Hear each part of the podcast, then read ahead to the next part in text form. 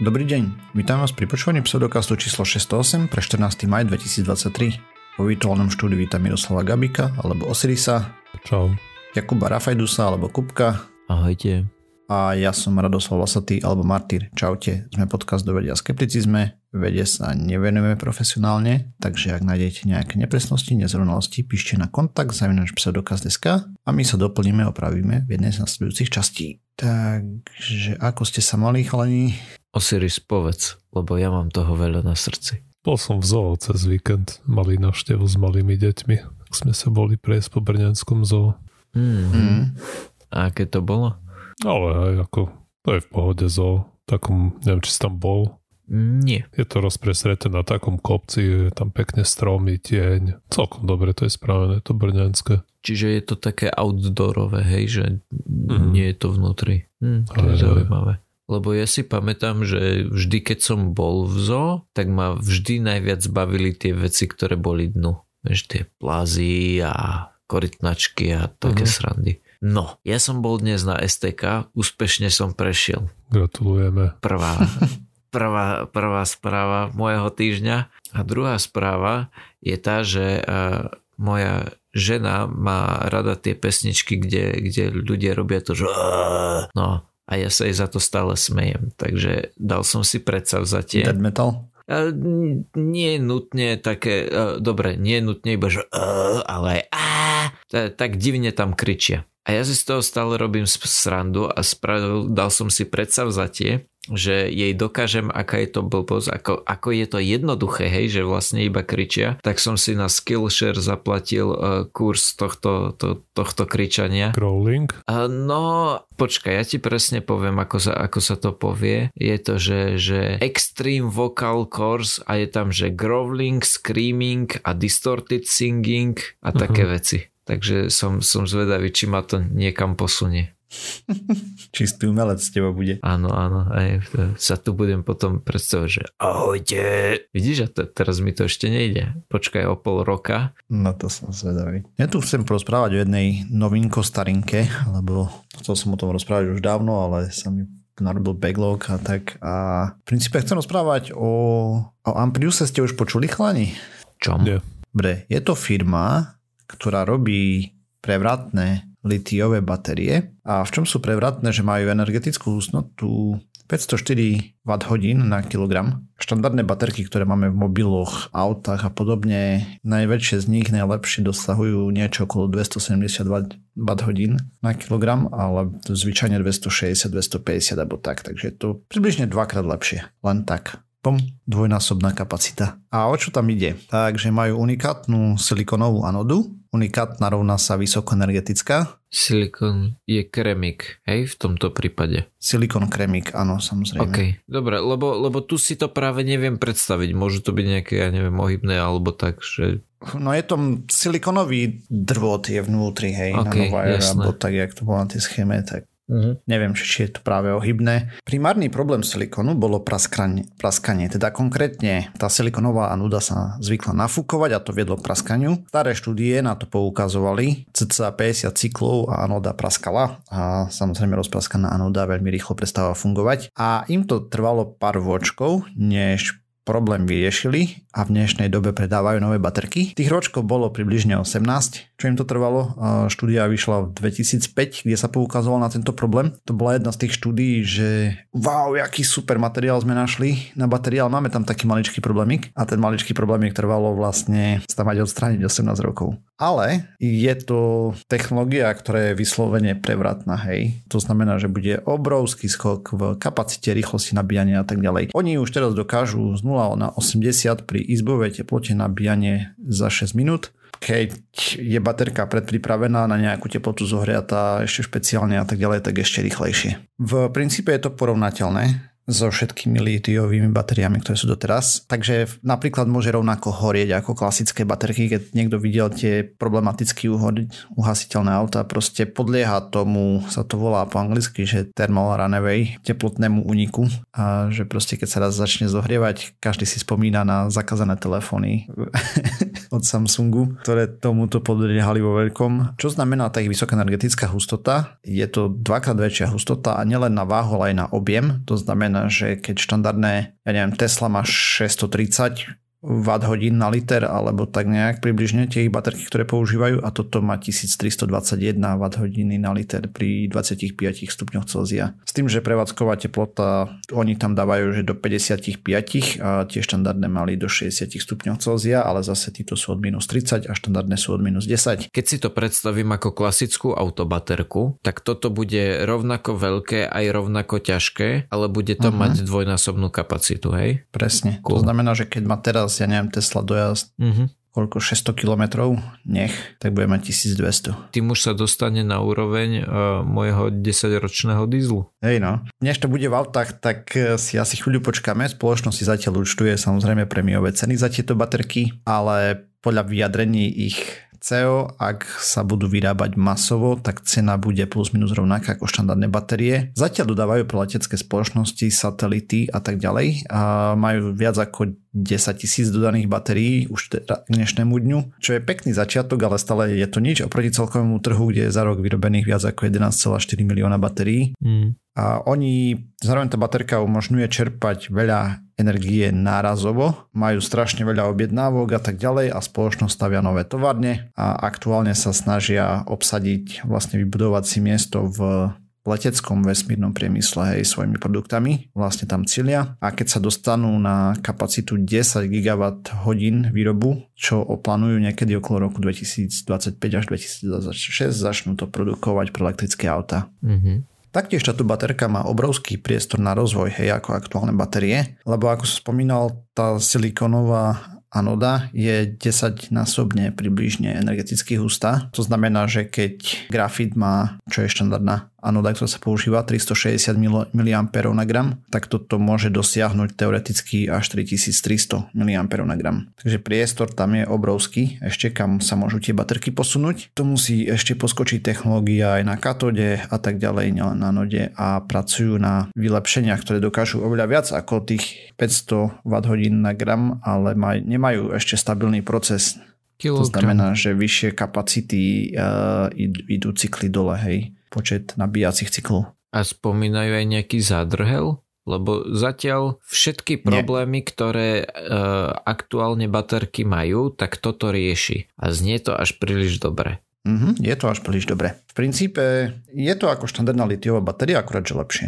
Mm-hmm. Má to dvojnásobnú energetickú hustotu na váhu na objem, rýchlejšie nabíjanie na miesto 30 minút, dajme tomu 6, menej ako 6, hej, závisí. A rovnaký počet cyklov, akurát, že tam, dobre, grafitové anody majú zvyčajne 500 až 1000 cyklov sa tam uvádza, alebo tak nejako. Toto má 200 až 1200, hej, závisí asi od toho, ako veľmi trápiš tú baterku. Okay. Takže keď, keď sa o ňu staráš, že nejakom rozumnom miere ju nabíjaš a tak ďalej, tak vydrží dlhšie, jak štandardná batéria a tak ďalej. Teraz je drahšia, hej. Samozrejme, eventuálne môže dosiahnuť cenu takú, ako majú litium, tiež štandardné litiové baterky, ktoré poznáme z mobilov, aut a tak ďalej. A viem si ju aj ja už teraz nejak kúpiť, alebo to dodávajú no, iba, že... na to peniaze, určite sa s nimi budeš vedieť dohodnúť. Tak, ale že nevyrábajú nejakú e, štandardizovanú veľkosť, hej, že Vieš, keby že si chcem kúpiť e, napríklad, čo bývajú tie také, ono to vyzerá ako veľké tuškové baterky, teraz si nepamätám, a, Hej, ako viem, sa volajú. Myslíš, uh, Takže či to náhodou nevyrábajú? Neviem, ako to robia, popravde nepozeral som. Lebo odchádza mi a, akú baterka do vrtačky a toto by bol game changer. Hej, uh, určite nie. Momentálne, ako som hovoril, dodávajú, majú dohodu s nejakými ja neviem, s Boeingom alebo podobne, mm-hmm. hej, Airbusom, whatever, na mm-hmm. elektrické lietadla, nejaké drony a podobné veci, hej. A to je celkom slubné, lebo by som povedal, že, že keď si to tie letecké spoločnosti, keď si to dovolia kúpiť, tak to asi naozaj je akože rozumné. Vieš, čo myslím? No akože hej, toto je už, oni dostali aj Akože pr- prvé už dodávky, hej, dostali. Akože dodávajú, hej, toto mm. není problém. Samozrejme, oni sú v rokovaní aj s automobilovým priemyslom a tak ďalej, to chvíľu trvá, hej. Mm-hmm. A tak, ale hlavne dostali myslím, že milión dolárov, alebo tak, tak kde tam tu mám v zdrojoch za to, že vyriešili ten problém s tým praskaním, hej. Veľmi zaujímavé. Je to brutál, hej. Akože to, to, to bude, ako Skupko povedal, game changer. Proste z jedného Aha. budeš mať za pár rokov dvojnásobnú kapacitu na baterkách. Len aby. Mm. A tak minimálne už to má, u, uvidíme, možno ešte budú nejaké zadrhale, ale zatiaľ tam nič nevidno z toho, hej. Hej, súhlasím, že to vyzerá celkom nádejne a hlavne je to postavené na existujúcej vede, hej, to proste tá Stanfordská štúdia, myslím, že to bola z toho 2005, čo to poukazovali, že máme toto, len treba vyriešiť tento problémik. Oni to vyriešili práve cez tie nanovlákna. A tak tam je vlastne ide o to, že to umožňuje expanziu, hej, lebo ak sa nafúkuje, tak sa ne, nepopraskajú. Proste, no, celkom mm.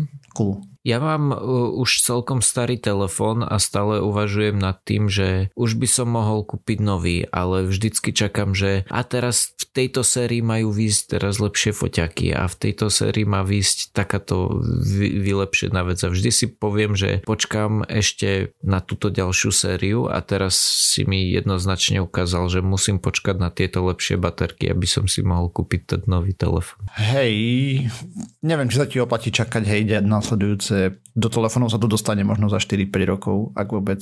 No aspoň ušetrím. za 4-5 rokov ten tvoj telefón bude už plný krep, keď teraz je. Mm-hmm. A ešte k tomu, hej, majú vlastne support, alebo teda podporu objednávky od americkej armády, NASA a ešte pár ďalších inštitúcií na ten ich produkt. To znie dosť dobre. Hej, viem, že napríklad pre americkú armádu tam tie, čo máš wearables, no proste veci, ktoré potrebuješ napájať na vojakovi, hej, ja neviem, na helme alebo podobne, night vision, nočné videnie a tak, tak uh, tie ich batérie dopadli lepšie ako tie štandardné, keď čo sa robia tie štandardné testy, že to prepichuješ uh, nejakým projektilom, mm-hmm. zvyčajne klincom, hej, e, neskôr zblokli. Okay. Plus samozrejme tie ďalšie benefity, že rýchlejšie sa to nabíja, väčšia kapacita a tak ďalej, hej. Mm-hmm. Takže buď máš rovnakú veľkosť baterky a máš dvakrát dlhšiu životnosť baterky, alebo polovicu menšiu, tým pádom polovičku ľahšiu, čo sa tiež ráta hej pri nosení. Vyzerá, že to nie je skem. Dobre, poďme ďalej. Dobre, a ja som chcel hovoriť o spravičke z oblasti klímy, ktorá ma teraz zaujala. No, tá, tá správička až tak nejde, ale dostaneme sa k tomu. Takže ono to, teda tá správa začína tým, že je to jeden z ďalších modelov, ktorý predpokladá, ako sa, alebo projektuje, ako sa zmenia rôzne tie podnebia na Zemi. Čo máme tie mierne podnemňa a tak a vplyvom klimatickej zmeny, ako sa bude územie posúvať inde. Takže tých druhov rôznych podnebí je 5 podľa nejakej Köppen-Geigerovej klasifikácie a k tým sa dostanem za chvíľočku. A len v rýchlosti si povieme, že od začiatku 20. storočia, no povedzme za tých 100 rokov, od 1900 do 2000 plus minus a asi 14,7% povrchu Zeme sa proste zmenilo alebo bolo nutné reklasifikovať v rámci tohto. No a teraz tie modely sa dívajú, ako to bude za nasledujúcich 100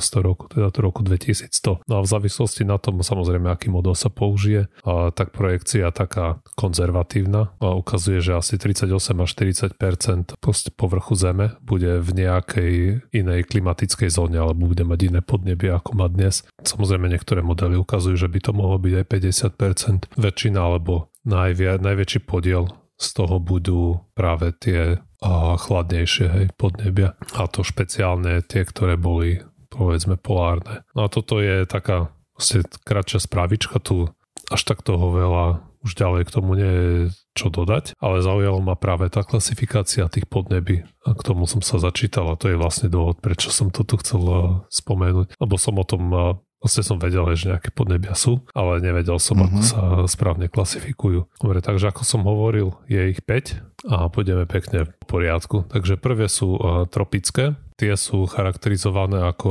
oblasti, kde, je, kde sú vysoké teploty a kde každý rok v mesiaci má primernú teplotu aspoň 18 stupňov Celzia a vo všeobecnosti je tam veľa zrážok. To je, sa ráta, že aj nočná aj denná dokopy do toho priemeru?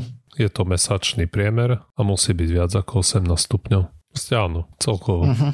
No a potom uh, každé z týchto, uh, z týchto tried, alebo ako to povedať, kategórií, ešte má niekoľko subkategórií, to nebudem veľmi rozoberať dlhobky, ale a napríklad tieto tropické sú a napríklad a tropický dažďový prales a tam samozrejme na to vplýva tých objem tých zrážok a pre predstavu, aby sme si niektoré mohli povedať, tak sú to niektoré oblasti v Brazílii, a samozrejme Seychely, nejaká Indonézia, Filipíny, Havaj alebo Indonézia. A potom ďalšia kategória sú tropické monzúnové podnebia. Tu patrí, ja neviem, Venezuela, nejaké časti Indie, Liberia, Florida, a nejaké časti Číny, a Zanzibar. A potom ďalšia subkategória je tropická savána. Tie sú charakteristické práve studenými zimami, ale tá samozrejme tá teplota musí ostávať aj, teda nestudenými, ale pardon, suchými zimami. A uh-huh. tu sú nejaké iné časti Brazília, neviem, Kongo, a nejaké časti Austrálie, a Ekvádor, Jamajka napríklad, hej.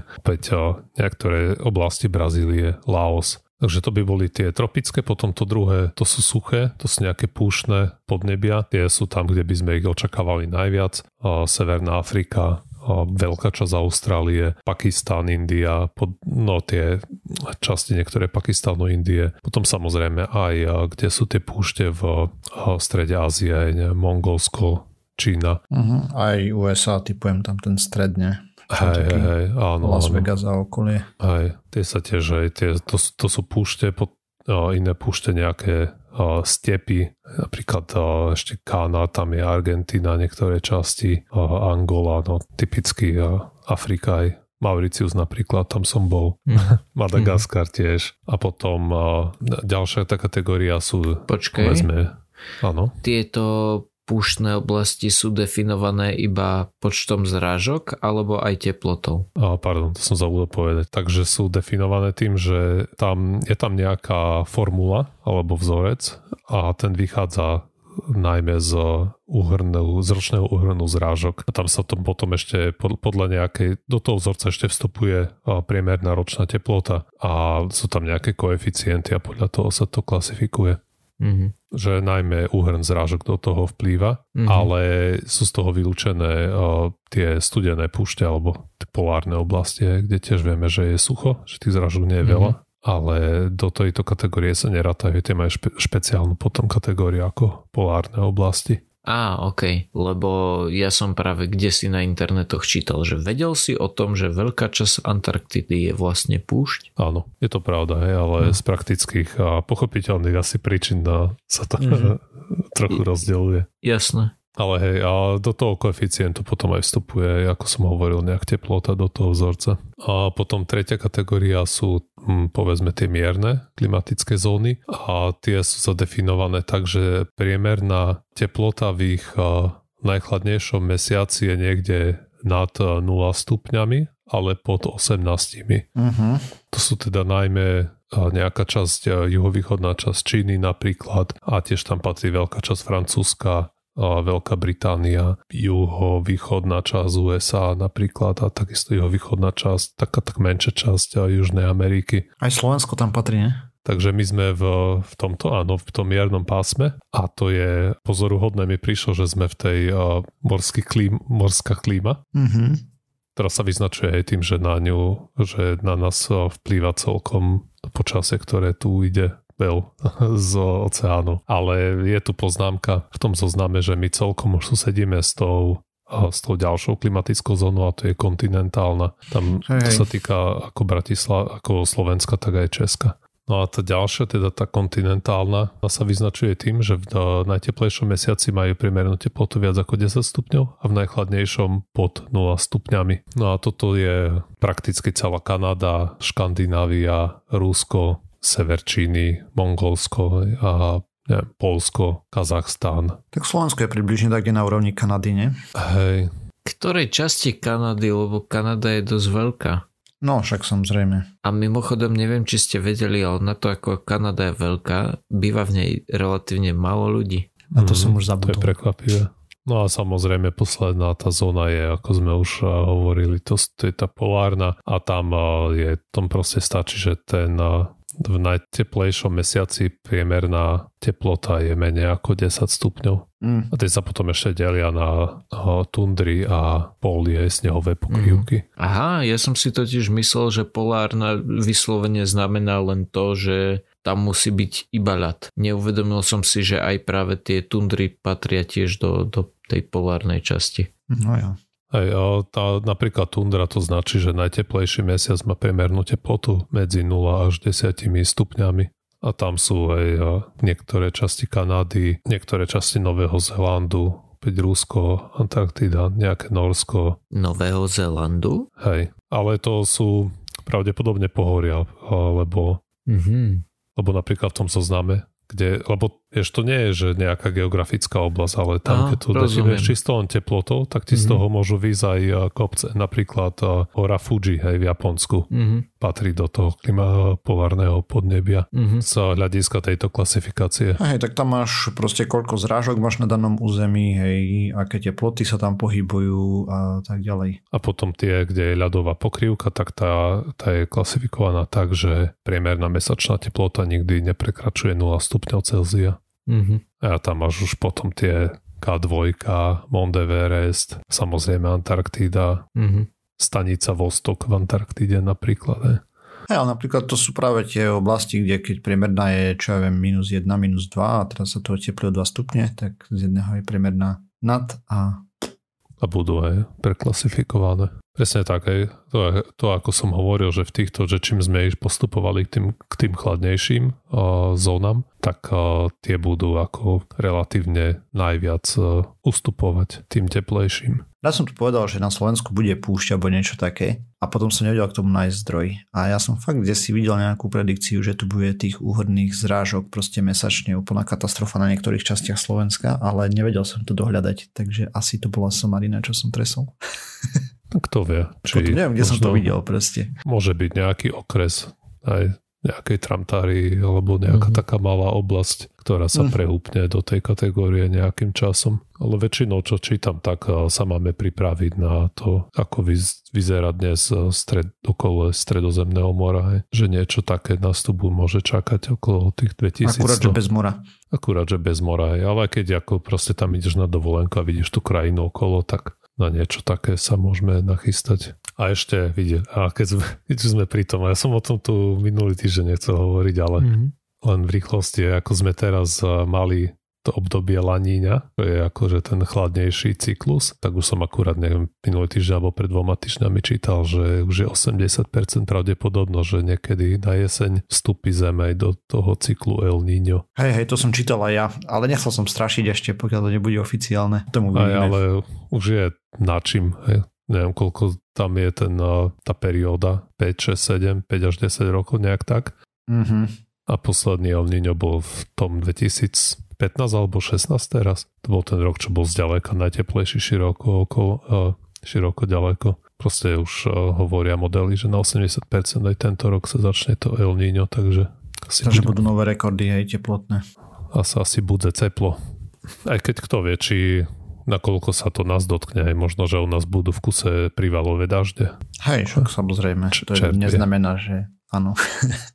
Rozdiel medzi klimou a počasím, hej, je obrovský. Ale minulý rok bolo dosť teplo niektoré týždne. Mm. Aj u nás.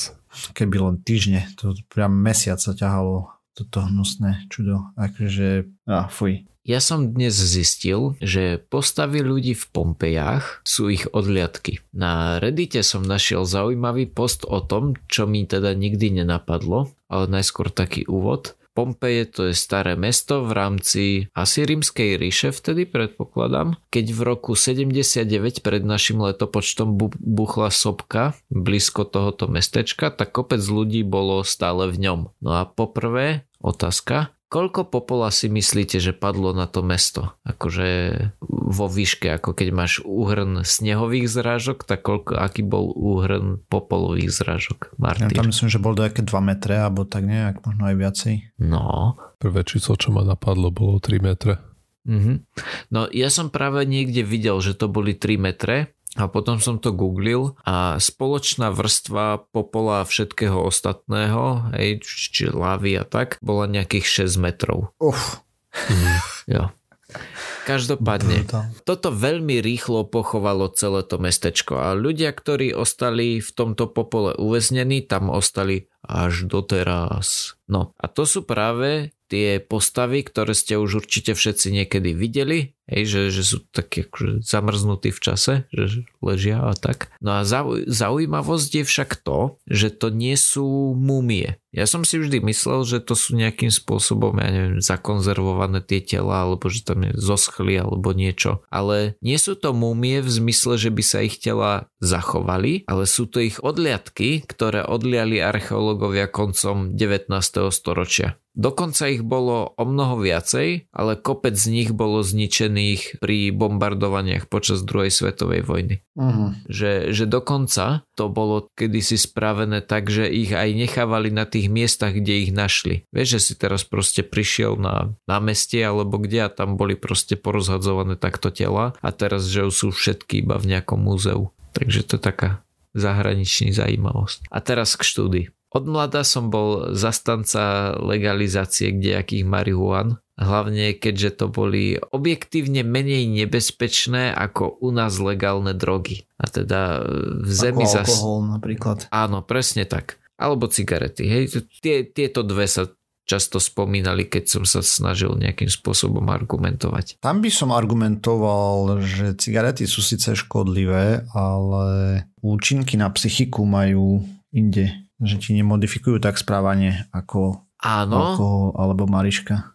OK, áno, rozumiem, ale ide skôr o to, že uh, alebo tá celá pointa tohto je, je taká, že zatiaľ čo sme mali kopec dát o tom, čo alkohol a, a tabak robia na, na ľudské telo, tak uh-huh. sme mali veľmi málo údajov toho, čo robí všeobecne akože iné drogy. No hej, lebo nemôžeš to legálne používať a tým pádom nemáš štúdie. Mhm. Presne tak. A vzhľadom k tomu, že v USA je niekoľko štátov, kde už nejaký ten rôčik je používanie týchto marihuan povolené, tak nám to prináša rôzne štúdie, ktoré doteraz nebolo prakticky možné vykonať. Takže nebolo a čo Holandsko, tam to je koľko rokov?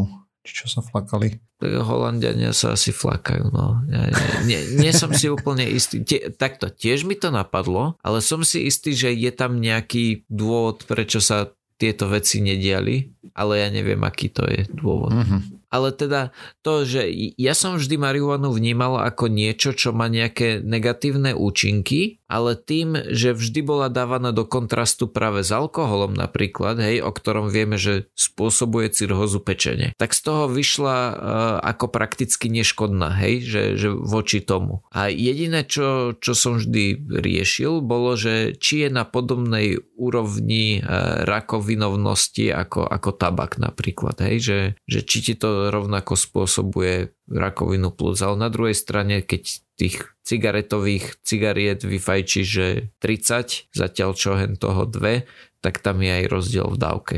A vždycky ten argument končil niekde pri tomto.